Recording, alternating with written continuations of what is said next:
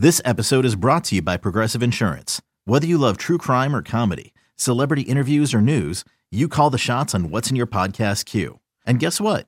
Now you can call them on your auto insurance too with the Name Your Price tool from Progressive.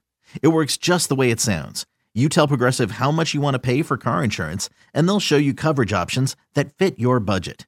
Get your quote today at progressive.com to join the over 28 million drivers who trust Progressive. Progressive Casualty Insurance Company and Affiliates. Price and coverage match limited by state law. Another day is here, and you're ready for it. What to wear? Check. Breakfast, lunch, and dinner? Check. Planning for what's next and how to save for it? That's where Bank of America can help.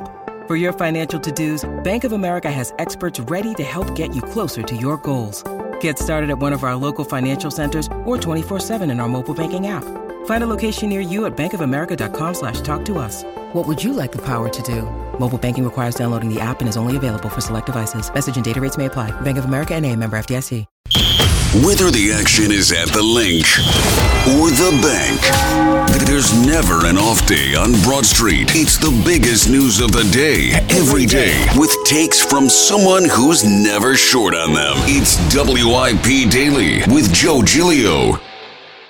Welcome on in, WIP Daily. Joe Giglio with you. Appreciate everyone listening, subscribing, following the podcast, for watching our 94 WIP YouTube page and, and, subscribe there as well to all the great podcasts myself, uh, High Host podcast, uh, Go Birds with James and Jack. A lot there on the 94 WIP YouTube page, including uh, a lot of new videos live from the air, you know, episodes or pieces of shows on WIP. You can watch them on our YouTube page. So subscribe there and a lot to get into. And it's going to be a big month. I mean, Red October's arrived, and obviously the Eagles right now are undefeated. We'll talk more about that Commanders game coming up tomorrow. But it's going to be a big month, October, the way it was last year. And hopefully for the Phillies, a long run through October. And we know over the next couple days, nothing really matters. The Phillies try to get to 90 wins, which they probably will.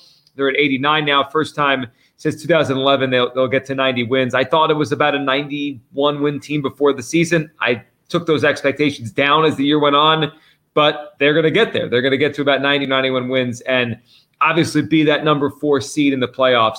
And the big question between now and next Tuesday when they open up, I think it gets Arizona, is going to be their pitching staff and which pitchers they decide to bring. And then, really, with that, how, what their roles are when we get to October. So let's get this out of the way first, then we'll go through the names the rule is you have to have 13 pitchers. That is an MLB rule for the postseason. Each team has to have 13 pitchers on the roster. You cannot have less than that. So you can't in a three game series. And really that that matters in the three game series because you could, in essence, if if this wasn't a rule and you had three top notch starters, you could say, well, it's only three games. Uh, you know, I could really kind of pare down my pitching, maybe go with 12, extra bench guy, get you an extra bench back, get you a pinch runner. MLB doesn't allow that. The Phillies will have to have 13 pitchers on next week's roster. Now, the cool thing is you could change these rosters. The, the, the Phillies aren't locked into this roster the entire postseason. So if they wanted to go and let's say leave someone off and then put them back on,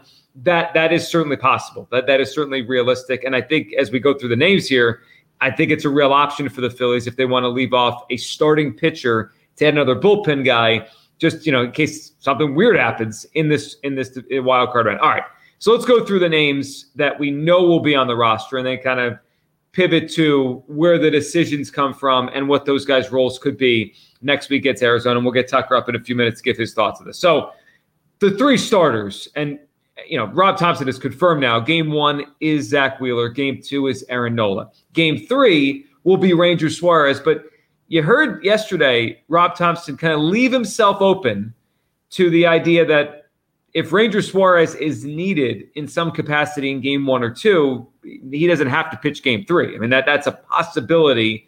And we saw that last year where the Phillies were very liberal in how they used Ranger Suarez, who, by the way, hasn't pitched his greatest. I, I I could throw last night out the, the hangover game, whatever. But he hasn't had it. He has been super sharp in the month of September. And I don't feel as great about Ranger you know, based on his statistics that I, I did about three months ago. But I think Rangers kind of kind of pitcher where it's like you almost throw out unless the numbers are bad.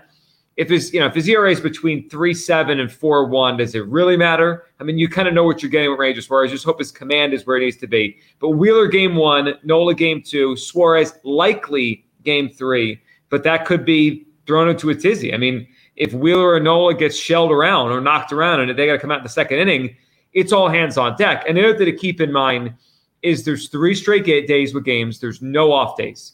So you need a deeper bullpen because if you need to use someone in game one and game two, are they available in game three? And then are they effective in game three? You know, I think we're at the point of the year where the Phillies would be open to using pretty much anyone, maybe other than Orion Kerkering, who we'll get to, the youngster who pitched last night in three straight days in the postseason because it's it's money time.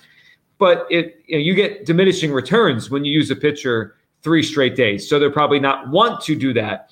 And I do think if we get to a game three and let's say Suarez is starting that game, well, he's have a very short leash. I mean, it might be one time through. The game three effectively next Thursday, if they get if they have to play that game, could be what amounts to a bullpen game where Suarez goes out there and it's very touch and feel. And if he gets you one time through the order and you feel great, are you send him back out there for the fourth or fifth? But if he's struggling, he's out of the game. So you need a combination of length, you need a combination of leverage guys, and you need to figure out a way to manage the bullpen where you might have to use guys in game one and two, and then who is available for game three. So he, here's what I have.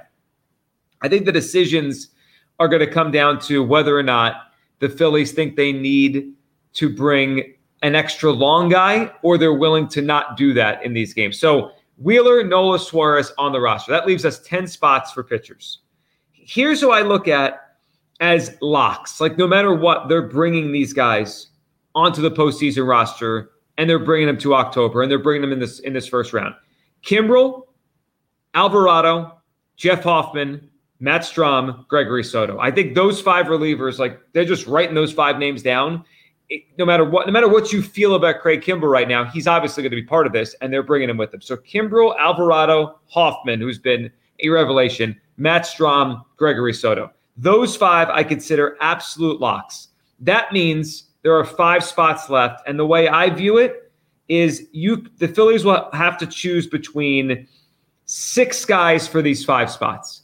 So one of these next bucket of names is not going to be on the roster next week. Christopher Sanchez, Seranthony Dominguez. And, it, you know, I, I know he's pitched a little bit better last night, but I, I still think we're at the point where he, he is not a lock to be on the, on the for at least the first round roster. Walker, Taijuan Walker, Michael Lorenzen, Dylan Covey, who I, has pitched better. I mean, I, I was sitting here in June saying, how could this guy even be on the roster anymore? It's, it's ridiculous. But you look at his numbers the past two and a half months, Dylan Covey's pitched better. I mean, he just, he has. And he has the ability to give you, you know, more than an inning at a time. And then, of, of course, Orion Kerkering, who just got here you know, with the the cool moment on on Sunday night where he pitched his first game. The stuff is electric. Last night he wasn't as sharp, allowed a couple base runners, but he got two Ks and he got out of it. And just the way Rob Thomson has spoken, Orion Kerkering is going to be on the postseason roster. We will find out pretty quickly if he's a leverage guy or is he just there in case, you know, you break glass in case of emergency kind of thing. I, I don't know. And one other thing before we kind of go through how I think they should structure this is you know, there's no ghost runner, zombie runner, whatever you want to call it, in the postseason. So we have three straight days of games potentially Tuesday, Wednesday, Thursday. There's, you know, their game three starter could have to be used in one of those first two games. Rob Thomson has acknowledged that he did it last year. And th- there's no zombie runner, which means if we get a weird extra inning game or game one or two, you know, that game could go 15 or 16 innings. So you really have to protect yourself with some sort of length in the bullpen along with leverage guys. It's it's a very tricky. Like it seems easy, like just chop off the starters and go with uh, you know a lot of bullpen guys because you're not going to use them, but you might have to, and, and it complicates things. When you need mealtime inspiration, it's worth shopping Kroger, where you'll find over 30,000 mouthwatering choices that excite your inner foodie. And no matter what tasty choice you make, you'll enjoy our everyday low prices, plus extra ways to save, like digital coupons worth over $600 each week. You can also save up to $1 off per gallon at the pump with fuel points. More savings and more inspiring flavors make shopping Kroger worth it every time. Kroger, fresh for everyone. Fuel restrictions apply. So six guys for five spots. Sanchez, Christopher Sanchez, Seranthony Dominguez, Taijuan Walker, Michael Lorenzen, Dylan Covey, Orion Kerkering. So right now, here's the, the name, because if we're taking five out of six, we can just chop one off and he's the one out. Right now, as I look at where the Phillies are at, I would leave Taijuan Walker off of this. I would not bring him onto the wild card roster at all. And I would rather go with Christopher Sanchez, who I think can help out of the bullpen. And apparently he's slated this weekend to pitch out of the bullpen. He could be an extras, your long guy. Or if Nola gets knocked out, your long guy, and you save Suarez for game three. So I, I, I think that is in play. And with the way, Dylan Covey has pitched lately, I, I'm willing to take him on the postseason roster. I never thought I would say that. And they might not do this because they're afraid of an extra inning game and maybe they're more comfortable giving the game three start to Taijuan Walker if they had to, if you know, if they use Suarez at a relief in game one or two. But I think you can get through these games, win this series, and look, there's a chance they win in two games, and all of this, you know, break in case case of emergency stuff is is not necessary. But I think you can get length out of Lorenzen, you can get length out of Covey, you could start Christopher Sanchez at game three if you absolutely need to. You can go with a full bullpen game in game three if you absolutely need to. So I'm not really worried about, oh, what if I have to use Suarez in game one or two? Because I think they could win a bullpen game in game three with some combination of Sanchez and Lorenzen and Orion and Hoffman and the leverage guys they have already. I think they get away with. It. Now this becomes more complicated once they get to the National League Division Series because then you need the fourth starter and you need to worry about all right, how do I kind of make all this work? And they'll have to bring, I think, Walker back onto the roster, and that means someone else is chopped off. By then, we might have more information on Orion Kerkering, who really feels like the X factor in all this because how quickly he moves from, oh, he's intriguing to, oh, you know, it's the eighth inning and they are tied, or it's the 11th inning and they're tied. And here comes Christian Walker and Corbin Carroll, or here comes Ronald Acuna and, and Matt Olson. Like, is he in these spots over the next seven or eight or nine or 10 days? I don't know. Right now, I would think he's not yet, but all he needs is one big outing, and he's going to convince the Phillies and convince every one of us he does belong in these spots. Tucker, as, as you look at the Phillies pitching as we go towards the playoffs here, it, it does feel like the question is going to be do they keep an extra starter and just in case of a long game, or they have to use Suarez, or do they go with you know someone else in the bullpen? Like I, I think Orion's on the roster, but this almost comes down to like Dylan Covey, Christopher Sanchez, Taijuan Walker, how they prioritize those names. Yeah, and I think for me, and it's crazy to say this because Taijuan Walker was given $72 million, what, eight months ago now? I wouldn't put him on the playoff roster. I just don't see what he gives you over those guys. And if you look at the way Rob Thomson managed the bullpen last year in the postseason, he kind of went all out every game, right? And he drew a lot of criticism for it, but it worked through every series up until you know game six of the World Series. First time it really came back, came back to bite him. And I just don't see Taijuan Walker fitting in there, right? Like he he doesn't get big outs. He isn't a guy with swinging miss stuff he had a nice stretch where he you know was able to work in and out of trouble during the regular season, and maybe that is a skill on its own. But I always felt watching him pitch, you know, like I think he had a, a great start against the Cubs, right? Like seven innings, one run, but allowed like 12 base runners.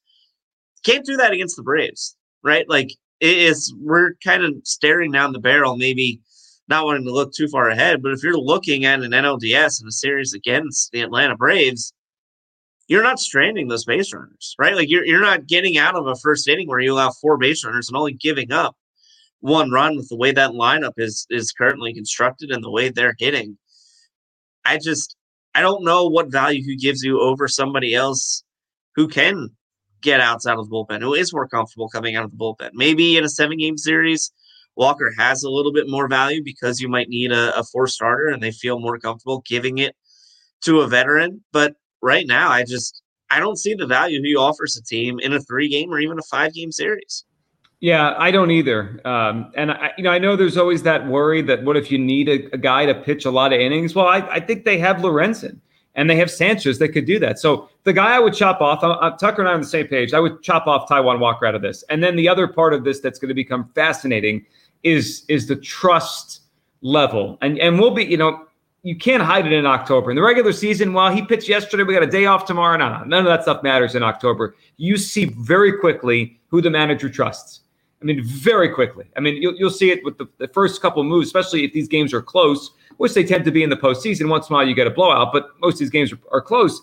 You know, as I view it right now, I have two guys in this bullpen that I want the ball in their hands, and I feel good that the ball is in their hands. Jose Alvarado, who's kind of come back here in the month of September, has looked very, very good. And we know how great he was early in the season before a pair of stints on the injured list with his elbow. And then it's it's it's Hoffman, Jeff Hoffman, who's been just money for this team for four months. Though that that's the list. After that, I have trepidation if the ball is in Kimbrel's hand. I have I've never really trusted Strahm. He's fine. Uh, Soto, I, I don't trust him. He's hot and he's cold. You know, then you go to the guys like they're hoping to get something out of Lorenzen. I mean, Sanchez has pitched to the level where you feel like you should trust him. It's just he's it's he, we're new to this with him in these big spots, and that's why. Although the last four games or so, the Phillies, there's not much to watch for. I am going to be honing in. I'm going to get like a I set up an alert on my phone, like when is Orion pitching? Because I need to watch that kid pitch because I, I think there's a reality where he rises up the, the trust level for us and the Phillies very quickly here in the next week. And you know, Fangraphs put out an article yesterday, if you want to check it out, of relievers that have pitched in the postseason with five or less outings in their career. It's it's um it's not a very big list. Most of it, it doesn't work out great for the team, but there is one notable exception, and that was Francisco Rodriguez, K Rod, in 2002, who pitched, I believe, five times at the end of the regular season for the Angels, and then he was the difference maker in the postseason as the Angels went and won the World Series. So there's there's some like there's a chance that we're watching something special, and this kid is pitching against Ronald Acuna in Atlanta in Game One. You know, a week from two weeks from Friday. Like that that reality absolutely exists for the Phillies. Appreciate everyone listening, watching, subscribing. Uh, it's going to be funny, fun to watch. Or funny, if, if, you could take it to be funny. I think it'll be fun to watch how the Phillies line this thing up, the pitchers they use, the pitchers they don't, and the trust level they have, especially after game one. Game one's easy. It's Zack Wheeler. But game two, Nola gets in trouble. Fourth inning, you know, how does how do the Phillies bridge, let's say, the next possible nine and like 14 or 15 innings? Like, how do they do that with the names they bring to October? That's on Rob Thomson, and it's going to be fun to watch. Appreciate everyone listening. Back tomorrow, as always, right here on WIP Daily.